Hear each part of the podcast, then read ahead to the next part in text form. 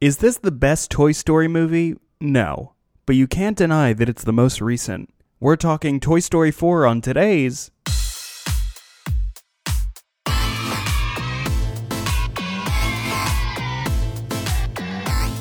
We're not affiliated with Netflix.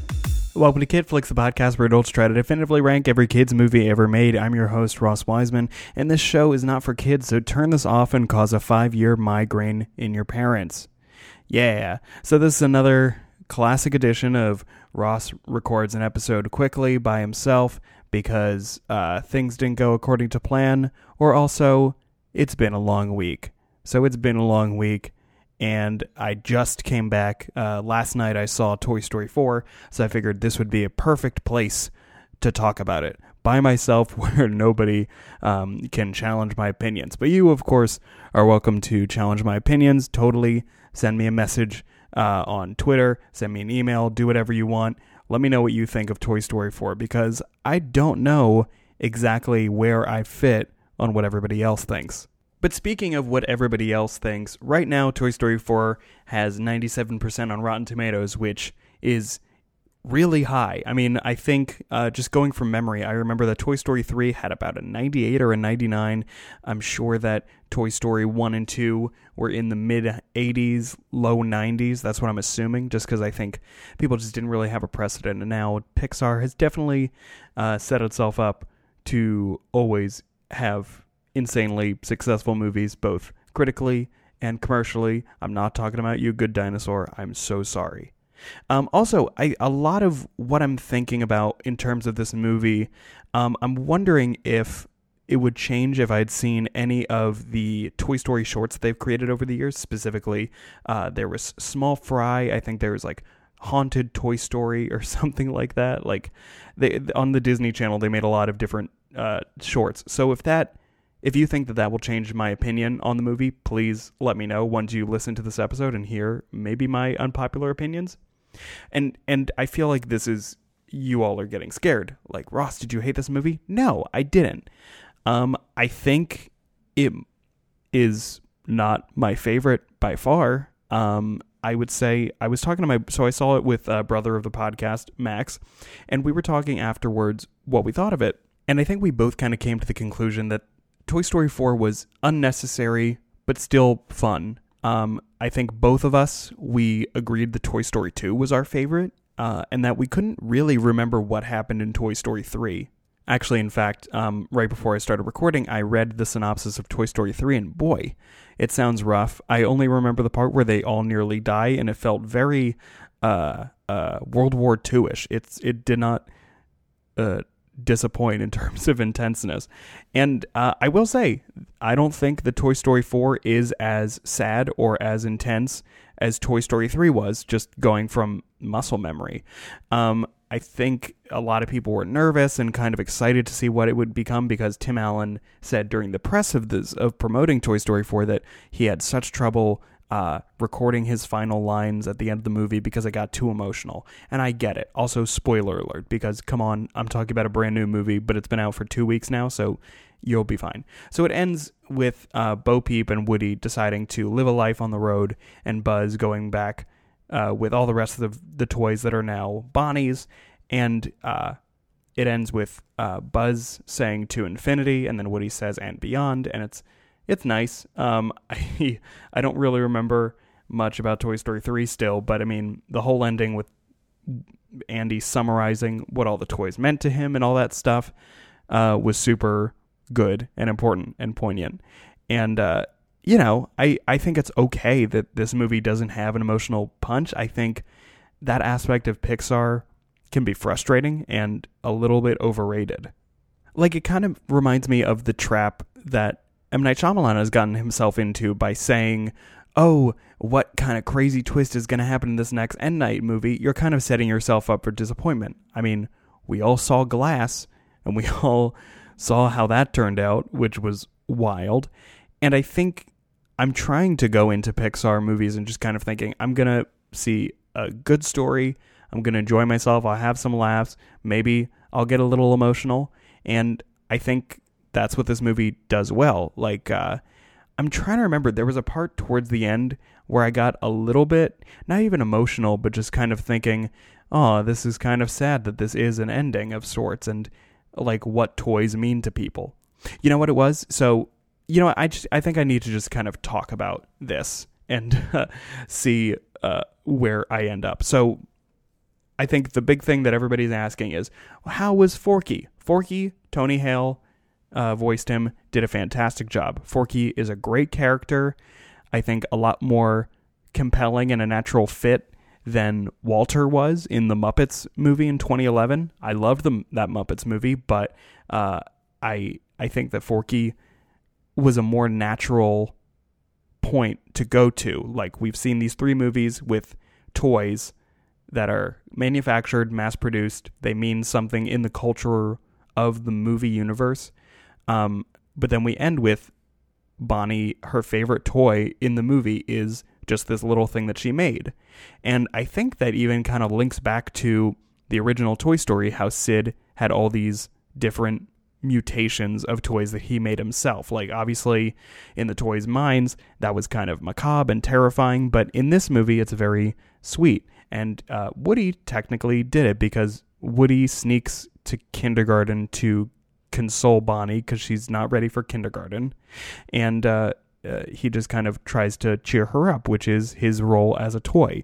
And as you find out as the movie goes on, making Bonnie happy isn't working for him, at least. Woody is not really getting chosen to play with all the time anymore. And so we have these four old timer uh, toys in the closet, played by legends that I.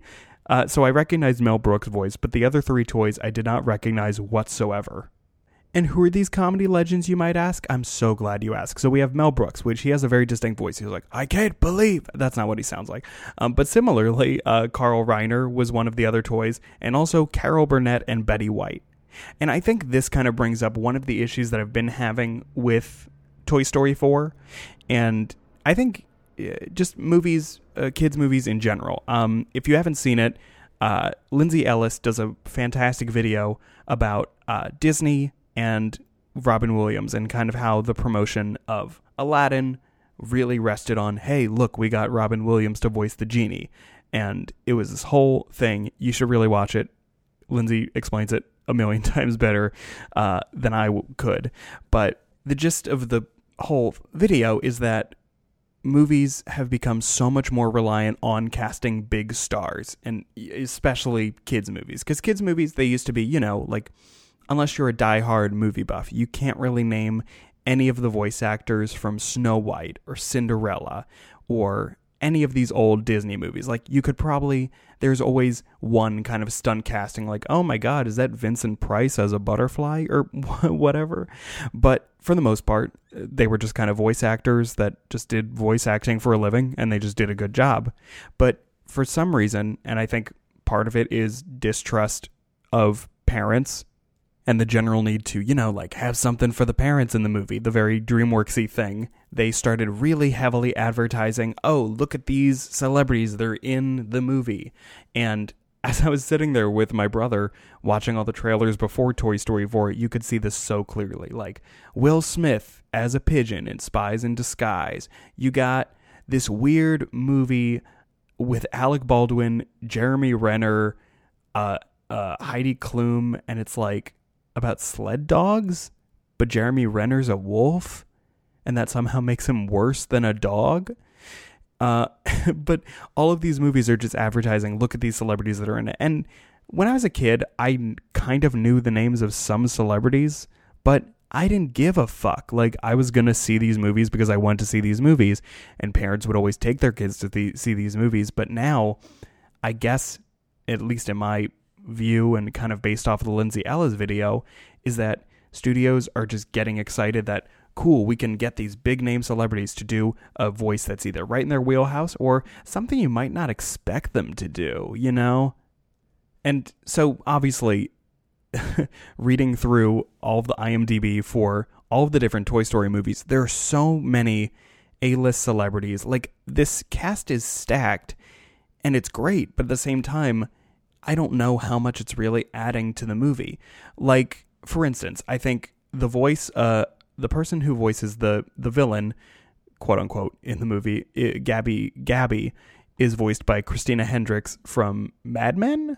I think she played Joan in Mad Men, I believe, and she was good.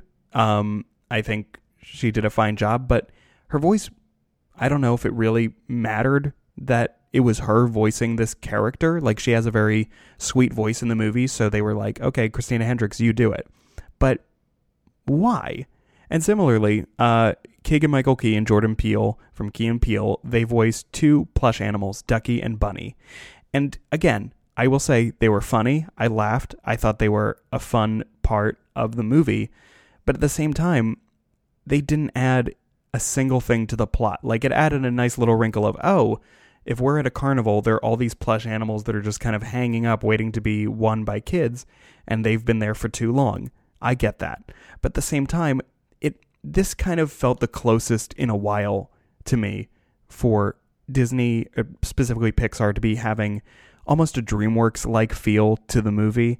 Like so many celebrities, so many little bit parts, and again, f- really funny and heartfelt. Like this the the worst Pixar movie is still pretty redeemable, except maybe Cars 2 and The Good Dinosaur. Um, I feel that Ducky and Bunny are going to have a spin-off of some kind. Like the feeling the general feeling of this movie is that okay, Tom Hanks is done. Like I don't think we will see Woody really again. I'm not even sure if we would necessarily see Buzz again. Like the two leads of the first movie that kind of brought everything together that started Pixar and put it on the map, they're kind of done. Like their story has been told and they need to pass it to a new generation of toys. I mean, they could just, you know, make different movies that could hit us in the childhood, quote unquote, but they're probably going to keep making these, either those shorts that I mentioned before that I did not see or whatever. According to press releases, Disney Plus, the streaming service that's going to be launching in November, they are going to have a 10 episode short form series called Forky Asks a Question, which who knows what that'll be. Uh, there's also apparently a short film called Lamp Life, which will kind of talk and show uh, what Bo Peep was up to between when she left in Toy Story 4, was absent during Toy Story 3, and we see her again later in Toy Story 4. And so I'm I'm looking at the Wikipedia page for Toy Story 4, and obviously this is going to be uh, debatable what is actually true or not. But uh, Tom Hanks said on Ellen DeGeneres that like he thought that this would be the final film in the series, that he wouldn't be doing more.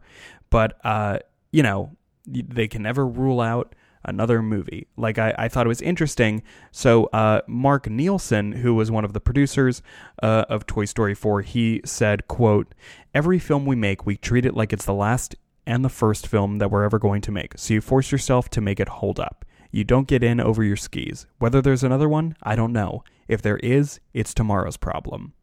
Which I think is obviously interesting. Like they meant Toy Story 3 to be the wrap up, but then uh, Rashida Jones and uh, Will McCormack, uh, I believe they came to Disney or they were hired by Disney and Pixar to kind of figure out what a potential Toy Story 4 would be. And it became this whole kind of uh, really satisfying uh, feminist slant for uh, our girl, Bo Peep. And you know what? Speaking of her, I'm going to talk about some of the things that I liked in this movie because I could, of course, talk about all the issues and the little reservations that I have, but also, you know, I grew up with the Toy Story franchise, so I'm going to be hypercritical, which who knows? If you want that, good for you. Maybe I'll, I'll say some more stuff. So, um, some great things. Like I tried to start like five, ten minutes ago. I love Forky. Um, I think Forky is a lot of fun. Um, really, all of the characters that they introduce, there aren't a lot of, you know, just characters that are introduced for the sake of introducing. Like, you know, you could argue that for Ducky and Bunny, but as I said, they kind of flesh out an aspect of toyhood that you don't think about.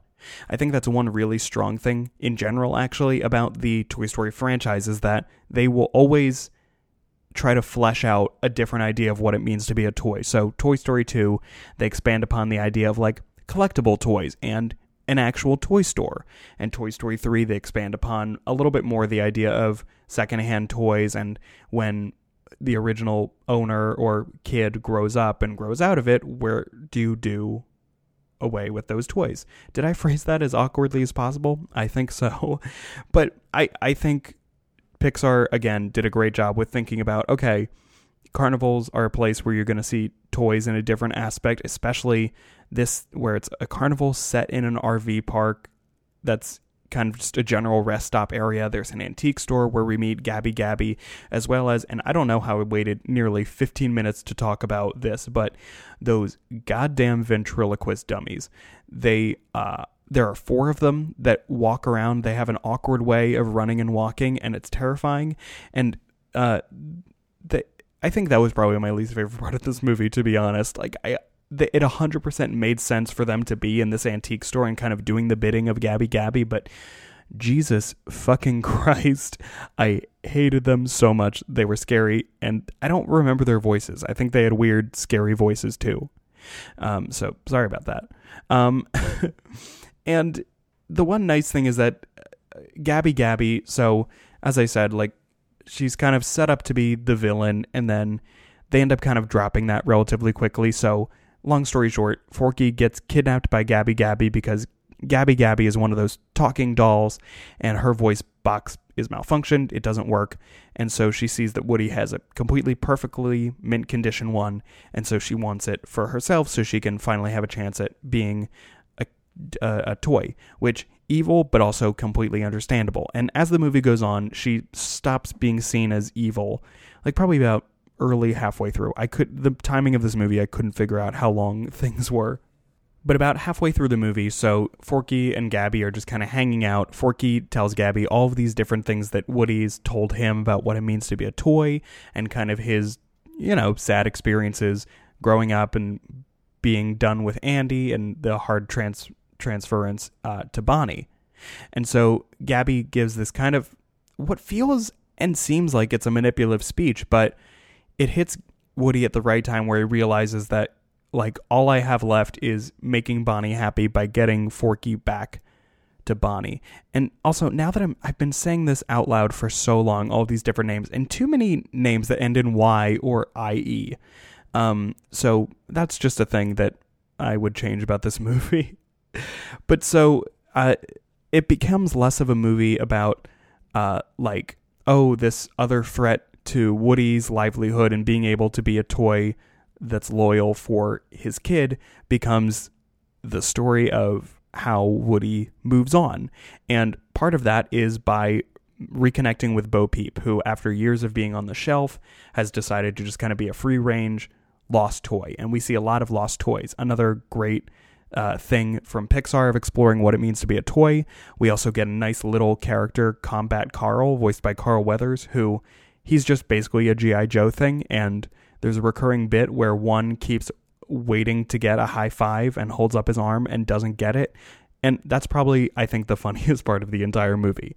I would say I would put all the funny stuff on my favorite character, which is Ham, but Ham was barely in it. Um, that's one thing that I will say. You are going to be disappointed if one of the non if if Woody and Buzz aren't your favorite toy, then you're probably going to be a little bit disappointed and feeling a little empty that all these different toys that we see and we know and we equally love just kind of are put in the background. And obviously, Mr. Potato Head or Slinky Dog is a little bit acceptable because both of their original voice actors died and Don Rickles especially, they apparently didn't have any audio from him, so they were just trying to piece together any audio that they might have had from Pixar or from his career that they could have used. And so he doesn't really say anything. He's just kind of like, ah, come on, or something like that. And they kind of call it a day. But what, Ross, would you say is another great part of this movie because he feels like you're getting negative again? You're right. Thank you, listener. Okay. Jeff Garlin plays Buttercup, who's like a unicorn plush. And, uh, you know, I'm getting a little bit sweaty because I'm thinking of a unicorn plush, and that makes me think of Despicable Me. But don't worry, it's all okay. Like I said before, I don't remember much about Toy Story 3, but Buttercup's whole character seems to be just him being like a demented uh, unicorn, you know, just kind of like, oh, a unicorn is supposed to be nice and cutesy and friendly, but this one's kind of dark. Which, you know, if it was anybody else but Jeff Garlin, who just has like such a natural, like, ah, kind of voice to him, that would that sounded more like uh, Howard Dean than Jeff Garlin. So Jeff Garlin as Buttercup has this recurring bit throughout the entire movie where they're trying to stall uh, Bonnie's parents because they're trying to get back on the road, but they can't get back on the road until Woody and Forky are back on the RV. Which, oh yeah, they're in an RV. There's like a, it basically feels like an ad for the general concept of RVing. And there's some company called Go RVing that keeps popping up in every advertisement online for this movie. So do with that as you will. But so they keep having to stall. And so Jeff Garlin as Buttercup keeps saying, like, what if we make dad do something illegal or like what if we get dad arrested? And that is a, just a fun recurring gag like jesse to stall pops one of the tires which pisses off the dad but finally buttercup is under the pedals and he is just like pulling on the gas and just like making it look like the dad is a terrible driver and he ends up getting pulled over by the cops and it's very fun. I thought that was a very good recurring bit that like wasn't really much but it was a lot of fun and uh, speaking of a lot of fun, so obviously we hear "You've Got a Friend in Me." We get more Randy Newman stuff. Um, I don't know if in the other movies if he also was composing and conducting the score, but he did that for this one, and he was great. And there's also another um, new song by Randy Newman called "I Can't Let You Throw Yourself Away," which is a part of probably one of the funniest sequences in the movie as well, which is Forky uh, because he doesn't understand that Bonnie sees him as a toy. He thinks his purpose is, you know, to be trash because he's a spork and just a pipe cleaner and stuff. So he keeps trying to toss himself into the trash can, and Woody keeps having to like fish him out of the trash can and give him back to Bonnie. And it's very fun. And uh, so it's this whole like jazzy song, and it, it it just has that classic kind of sound of Randy Williams. Wait, what? Did Randy Newman. Who's Randy Williams? I do not know. My bedroom is kind of hot and I'm tired. But uh, so Randy Newman has a very fun song. Um, I think it's a new classic. Like I need to listen to it some more, but it it had a very nice feel to it. But uh, going back to that Forky bit though, um, so he keeps saying I'm trash, and he means he means it in like a fun way. But I'm sure, and I haven't really looked online, but I'm sure every other person is posting about Toy Story 4 saying like, "I'm Forky because I'm trash," and no one likes that. Um, I do not like that. Um, and last thing, I sorry if you made that joke. Um, and also, I'll say this: um, I really, I felt weird. Buzz didn't really have anything to do in this movie.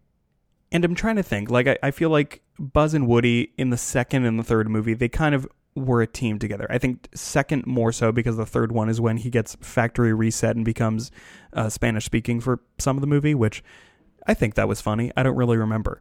But the entire movie, all Buzz does is he runs around and clicks one of his own buttons to hear one of his signature catchphrases, and that's kind of like a spiritual guidance for him. And that's based off of a misinterpretation of Woody saying that he's like following his heart and following his conscience and listening to the voice inside his head. And it's it's just fine. Like Buzz doesn't really do a lot of saving. Like the first and the second movie was kind of like Buzz is a pal, Buzz and Woody work side by side to help each other. And this one, especially, he just kind of like didn't have much to do and was just kind of being stupid. Like Buzz, I can't think of him. I when I think of him in the other movies, I don't think of him as being stupid. I think of him as being like a little naive and kind of really into his role as a space ranger, but that wasn't really the case here. He's he's almost too self-aware. I wish he still kind of had that toyness to him. And similarly, Jesse didn't really have a lot to do except for like wrangling the toys and being like, "Come on," which sorry if that's scared you. My amazing pitch perfect Joan Cusack impression, but I don't like. That's I think the issue with this. They introduce a lot of characters, including Duke Kaboom, that didn't end up doing that much. Like he say he helped them a little bit, but uh, you know, the marketing really hyped him up, probably because it was vo- he was voiced by Keanu. Um, but there was just a lot of people in this movie, so it kind of like took screen time away from characters that we've grown to know and love, which it just it felt a little awkward. I wanted to see all of my toy friends one last time, and this didn't feel like that was the proper send off for a lot of them, even though the ending ended up ended up being positive. And last thing I will say is the animation in this is absolutely phenomenal.